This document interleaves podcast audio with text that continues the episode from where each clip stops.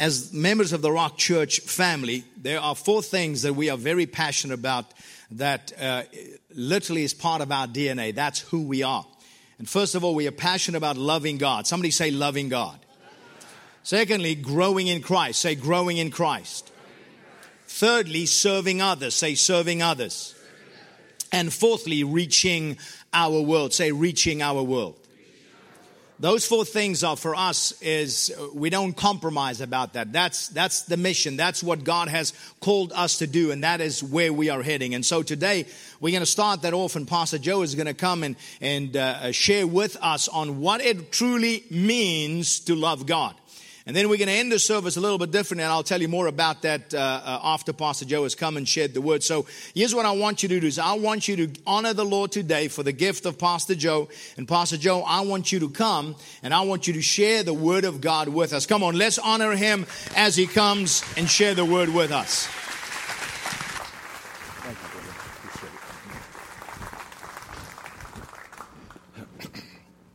Thank you so much, Pastor Henny, and all of you. Good morning, everyone.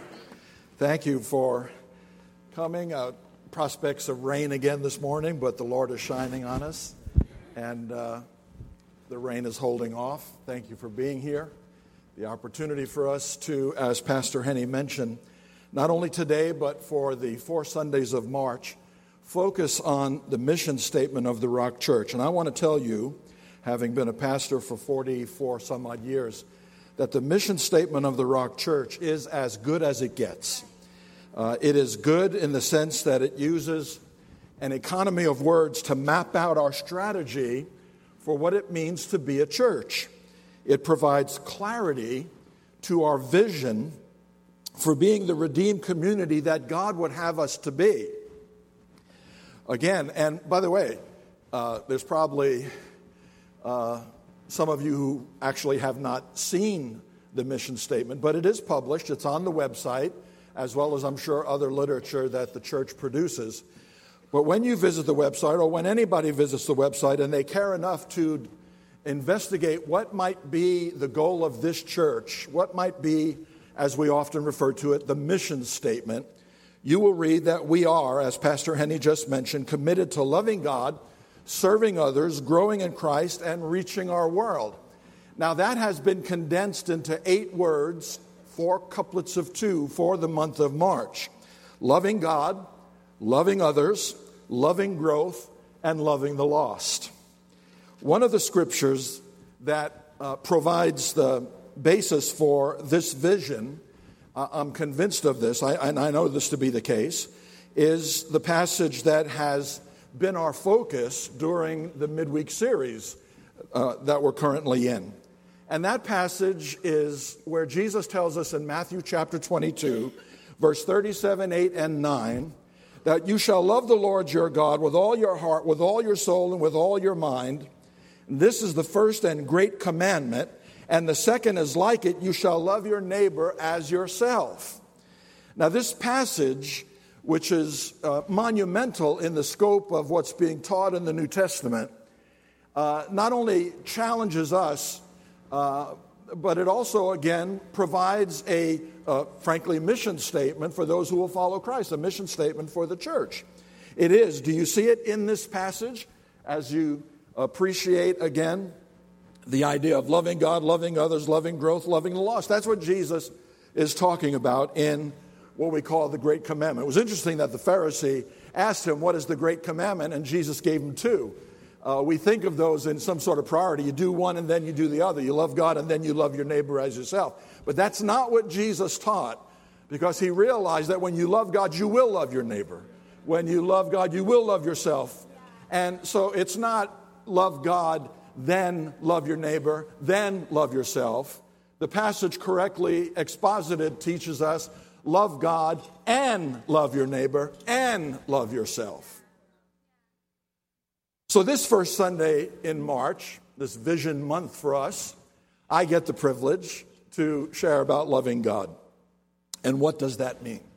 I mean, really, you know, we throw that term around, but let's be mature about this this one. Let's be honest about it. What does it really mean when we say we're to love God? Would you not agree that we would love God as something all of us should want to do? Would you agree with that? Well, you say, Sure, Pastor Joe, I love God. Why do you even ask? But I wonder sometimes if, in honesty, we're a little bit more like Peter than we're willing to admit. Peter, do you love me? Sure, Jesus. You know that I like you. Well, you chuckled, but the reality is that's exactly what Peter said. The passage in John 21, 15, 16, and 17 is rather unique because it gives us a little bit of a lesson in the Greek language with respect to that word, L O V E. There are four different words in uh, Koine Greek that could be translated love, three of which appear in the New Testament. The one that we're most familiar with, of course, is agape. And agape love, of course, was unconditional love, as we'll see in a moment, sacrificial love. Another form of love is phileo love. Phileo love is a commendable love, it's a good love, it's a great love, but it's not as high or intense as agape love. It is a brotherly type of love. We put the word phileo with the word for adelphos, and we create the city of Philadelphia, which is nothing like what the Bible is supposed to be uh, describing when you use the term Philadelphia, brotherly love. Um, and so, so Jesus, uh, that great morning there on, on the shores of Galilee with Peter and the rest of the disciples post resurrection, Peter, do you love me? We'll get back in a moment to why he actually zeroed in on Peter. But Peter, do you love me? And Jesus uses the word agape. Peter, do you love me with unconditional love? Peter says, Sure, Lord, you know that I phileo you. So then Jesus says a second time, Peter, do you agape me? Do you love me?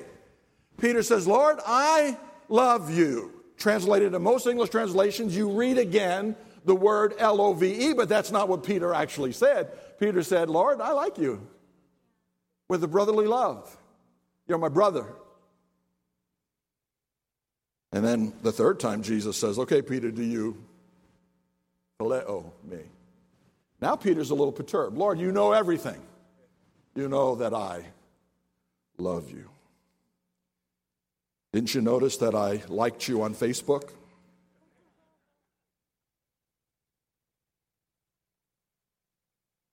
So, are we willing at times to admit even just a little bit, that we're more like Peter than we want to admit. Some years ago, when I was sharing the Lord with a person, with a guy, he responded to my initial inquiries about did he know the Lord? Did he know Jesus? And he said, I mentioned this last Wednesday night, he said, Well, I'm a fan of Jesus. And I thought, well, that's interesting. Um, I'm sure Jesus is impressed with that. I'm a fan of Jesus. You see, when you're a fan of Jesus, you're really not in the game. You're just rooting for him on the sidelines. And as a fan, your love can turn into something less than love when the team is not winning. Peter said, because he thought the team might not be winning, I'm going back fishing. Not I'm just going to go hang out for the day and fishing, but I think I might go back to my old life. I think I'm going back fishing. And Jesus shows up and told Peter, get back in the game. By the way, as I mentioned, why did he ask Peter, Do you love me three times? Many believe it was to remind Peter that for all his talk of following Christ and dying for him, he had just denied the Lord three times. So much for talk.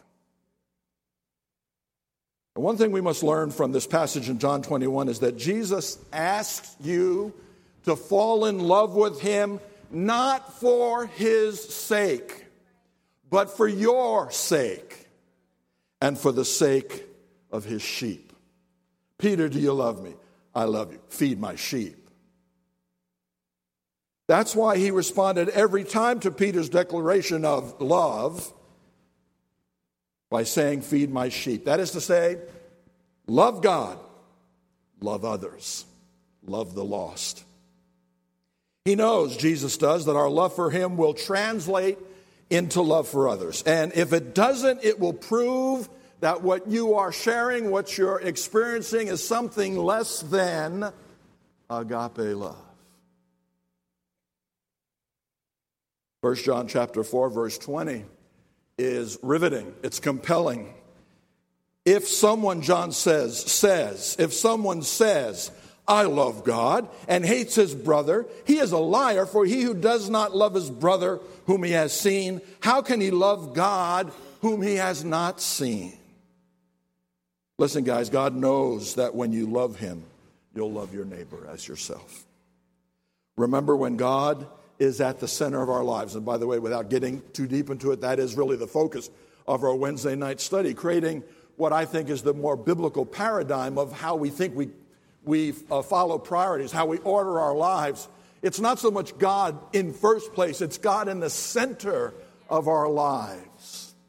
From where then He can touch anyone and anybody rotating and revolving around your life.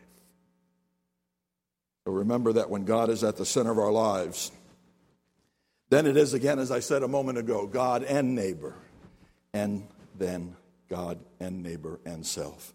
When you love God, you will love and serve others. When you love Jesus, you will feed his sheep. When you love the Lord of the work, you'll be better equipped to do the work of the Lord. That is clear biblical teaching. It occurs to me, however, up to this point, we're still really just discussing love in some abstract, abstract terms. Uh, what does loving God really mean? What does it look like? Am I correct in saying that we know what God's love looks like? Would you agree with that? Am I correct in saying that we have some idea of what God's love looks like?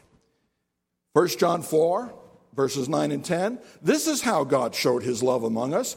He sent his one and only Son into the world that we might live through him. This is love, not that we love God, but that he loved us and sent his Son as the atoning sacrifice for our sins. We know what love looks like when God demonstrated it. The one other verse that is even more clear is Romans chapter 5, verse 8.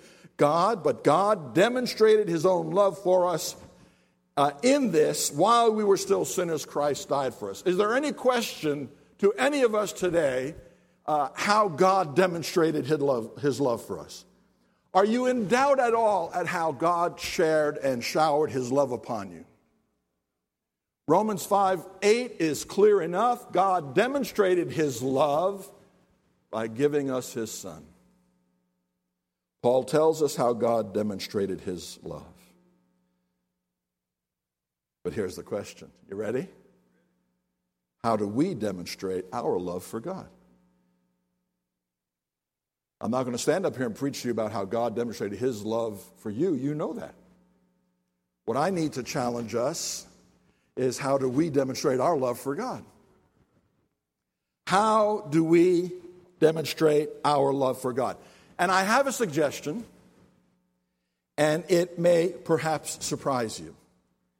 It's in your notes, so you're ready? Here it is. We will demonstrate our love for God the same way He demonstrated His love for us. Wait, what? He will demonstrate, we will demonstrate our love for God the same way He demonstrated His love for us. Let me clarify. Our demonstration of love will just not be in the same way he did, but it will still be the same way he did in principle. When you reduce John 3:16, the most famous of all Bible verses down, when you boil it down, for God so loved the world that he gave his only begotten son, that whoever believes in him should not perish but have everlasting life. If you just, for time's sake, I won't do it, but if you just whittle it down, you'll come out with just two words God gave. That's what you'll finally be reduced to. You just kind of, you know, inverted pyramid down, and the last two words you have is, and it's not, and, and, and actually it would be love gave. That's what you'd be left with. Love gave. For Jesus, listen to me, for Jesus loving us meant giving his life. Do you agree with that? How many of you agree with that statement? For Jesus loving us meant giving his life. Greater love has no man than this, that he lay down his life for his friends. The Bible is clear on this. This is how we know what love is. The other John 3:16. 1 John 3:16. This is how we know what love is. Jesus Christ laid down his life for us. The passage I just quoted, greater love has no man, John 15, 13. How about Paul in Ephesians 5, 25? Christ loved the church and gave himself for her. Love gives. So ask yourself Jesus giving his life for me, Jesus giving his life for you. Ask yourself, how do I understand this incredible sacrifice? Because that's what it is. It's a sacrifice. And I want to ask you today what does sacrifice look like? What does sacrifice look like? Well, it looks like Calvary, it looks like the cross, it looks like death. So, if we're going to demonstrate our love for God, it will start and end with sacrifice. Sacrifice. That's what I mean by using the same in principle. We demonstrate our love for God the same way He demonstrated for us. He demonstrated it with sacrifice, that is to say, His Son, but we will also demonstrate our love for God with sacrifice. Now, all we've got to do is identify what those sacrifices might be. You will not be giving up your life for the sins of the world. How many are glad of that? you will not be giving up your life for the sins of the world, but you are still called upon to give up your life. How many of us know that Jesus said to those who would follow him and be his disciples, how many of you know what he said? Jesus, I will follow you. I'll be your disciple. Jesus said, You can be my disciple if you go to church twice on Sunday and every Wednesday. You can be my disciple if you read your Bible every day and memorize the Pentateuch. You will be my disciple if you stock your library shelves with 1st, 2nd, and 3rd John. John Calvin, John MacArthur, and John Piper. No, no. Here's what Jesus said If any of you want to be my follower, Matthew 16 24, you must give up your own way, take up your cross, and follow me. You guys know that, don't you? You know that's what he said. Mark 8:34, then he called the crowd to him along with his disciples and said, "Whoever wants to be my disciple must deny themselves and take up their cross and follow me." Luke 9:23 with one little addition, then he said to them, "Whoever wants to be my disciple must deny himself and take up their cross daily and follow me." Is it clear that Jesus is talking about life and death? Dying to self and living for Him. Matthew 16, 25, after he mentioned that in verse 24, said, If you try to hang on to your life, from the New Living Translation, if you try to hang on to your life, you will lose it. But if you give up your life for my sake, you will save it. Now, no wonder that Jesus tells us if we're going to be his disciples, we must take up the cross and follow him. Jesus showed us the love of God through sacrifice, and we will show forth the love of God to a lost and dying world by our sacrifice as well. So that you understand sacrifice, I want to share this with you as quickly as I can. But meditating upon this for a few weeks now, and especially this past week as I was in anticipation of standing here before you, it occurs to me that we can, at least, it's not exhaustive to be sure, but we can come up with some ideas of what sacrifice is, what sacrifice actually means. I can stand up here and pontificate about you must sacrifice, but we really have to have some tangible ideas. What does it mean if I'm really going to live an authentic Christian life of sacrifice? The very first word that comes to my mind is submission.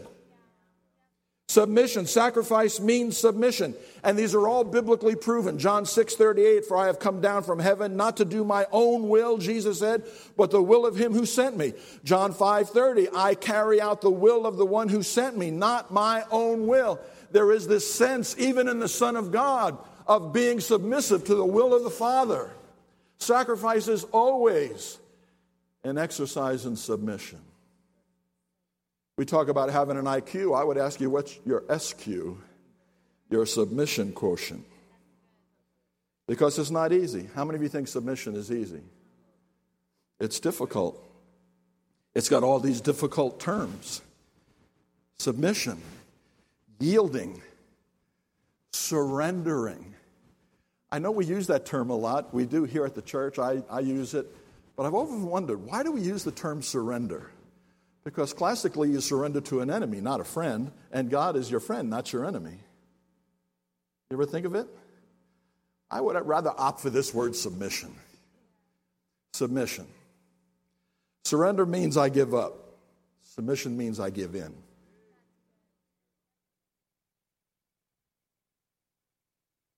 Sacrifice means service, secondly. Submission, service. How about Jesus? He's leading the league in sacrifice. Mark 10 45. The Son of Man came not to be served, but, come on, finish it with me, but to serve and to give his life a ransom. You see, you can't, you can't divorce these ideas. You're giving your life, that means you serve. You're not here to be served, we're here to serve. Jesus led by serving, and he loved by serving. And someone said, You will know if you have a servant's heart by the way you react when you're treated like one. Submission, service. Can't get away from this one. Sacrifice means humility.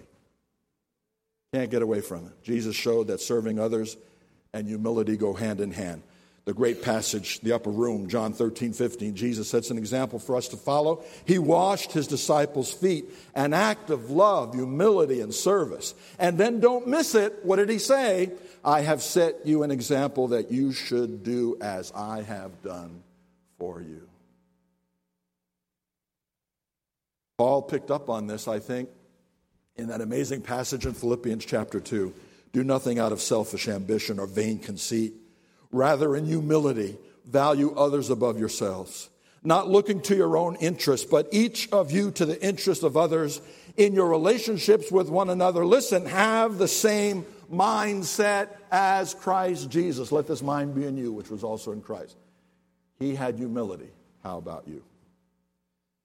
And then, fourthly, and again, this is the one you really can't get away from sacrifice ultimately means death. Sacrifice means death. Now, can we take a minute and think about the cross? Can we? Because I'm not totally sure we've got it right, and I mean that in humility. I'm not talking about the fact that we've made the cross into jewelry or ornaments or decals for our car windows. I'm not necessarily talking about that, although that's kind of part of it. I'm talking about the idea that we are supposed to, as Christians are taught, and we believe all our lives bear some cross through life, lugging it around, weighed down every day. How you doing, brother? Well, I'm okay, but I got this burden of the cross. That's the way we go through our Christian life. We assume that's some kind of barometer of spirituality, bearing our cross. Well, may I say to you, the reason I said to you, I think we have it wrong at times, is because we have failed to remember that the cross had one purpose only. Come on. The cross in the ancient world, which is what Jesus died on, had just one purpose. Nobody had the cross hanging in their house.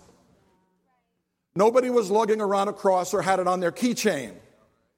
The cross had one purpose and one purpose only, and that was to die on. And that was it. It was capital punishment at its worst.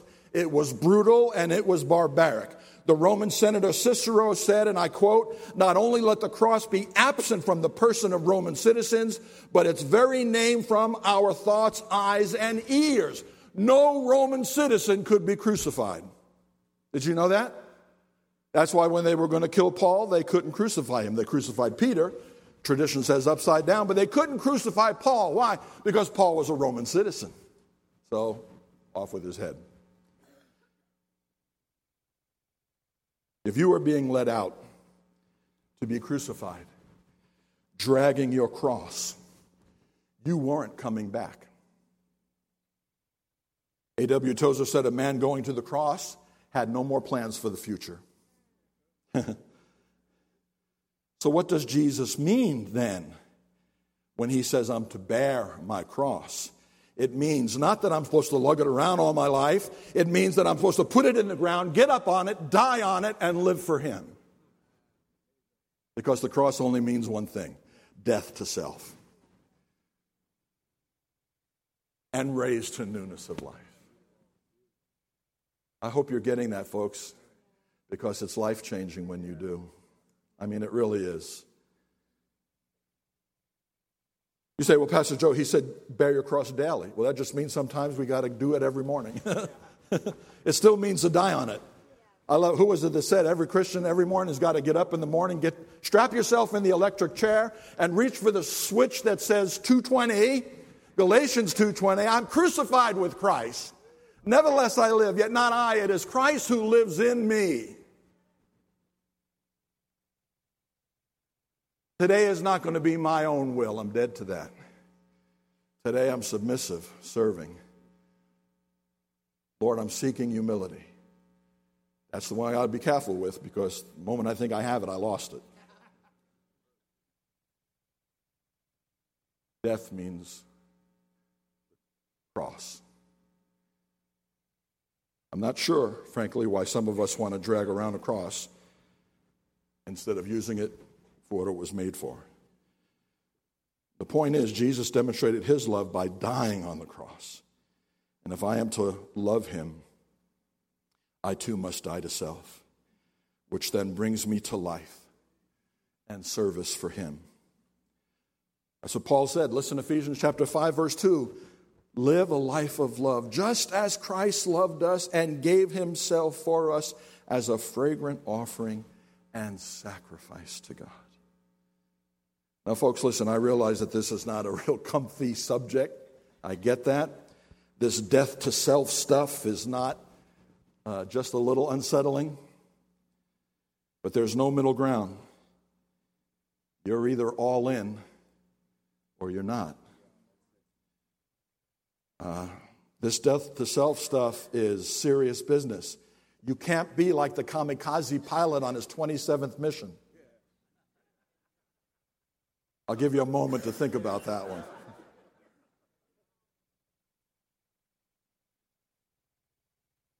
Speaking of all in, isn't that what Jesus says about loving God, really?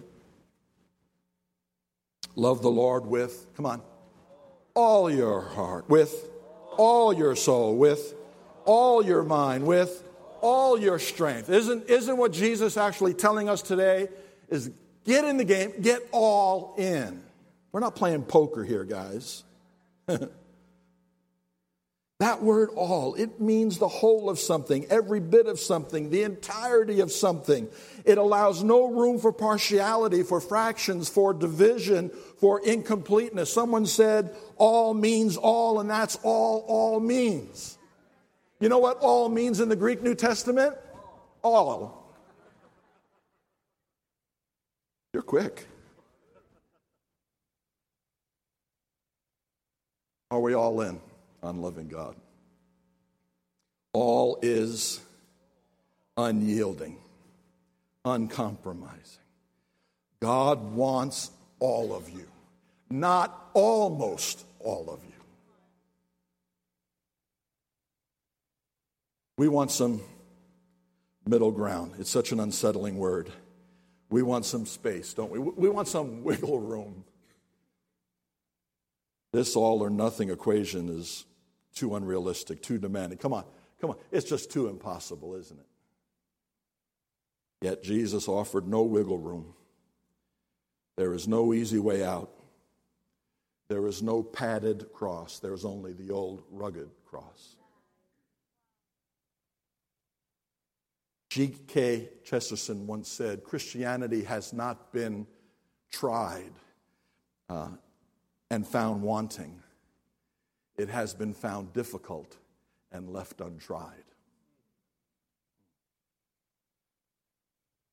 There is something incredibly great, but also deliberately difficult in these words Love the Lord with all your heart, all your soul, all your mind, all your strength.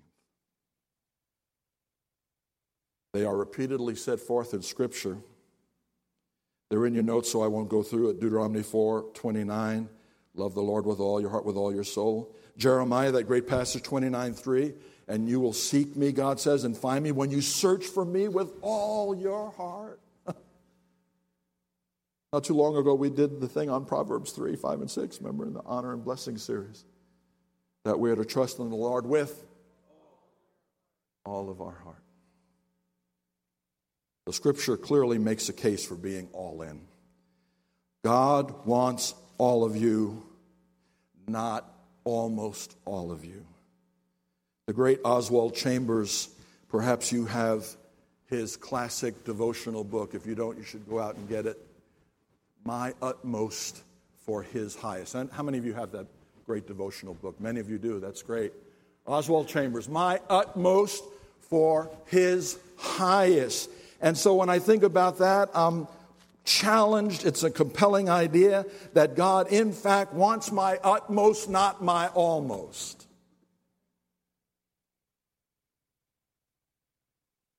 And we just sang, God's love should bring us to our knees. Are you going to love God with all your heart, with all your soul, with all your mind, and all your strength? And as you do, you will discover with that love for God at the center of your life a new purpose in your life. I really believe that. I know Pastor Henny believes that. You will discover a new purpose in your life. Things that you thought were really important, not so much anymore. A new vision will dominate the landscape of your life as you love others for Christ, love growing in Christ, and love the lost for whom Christ died.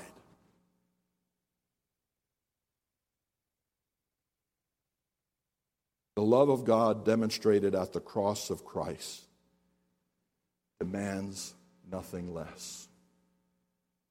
How many of you remember the great words, one of the great hymns of all time, written by Isaac Watts? When I survey the wondrous cross, upon which the Prince of Glory died, my richest gain I count but loss and pour contempt on all my pride. Forbid it, Lord, that I should boast, save in the death of Christ my God. All the vain things that charm me most, I sacrifice them to his blood. Were the whole realm of nature mine, that would be a present far too small. Love, so amazing, so divine, demands my soul, my life, my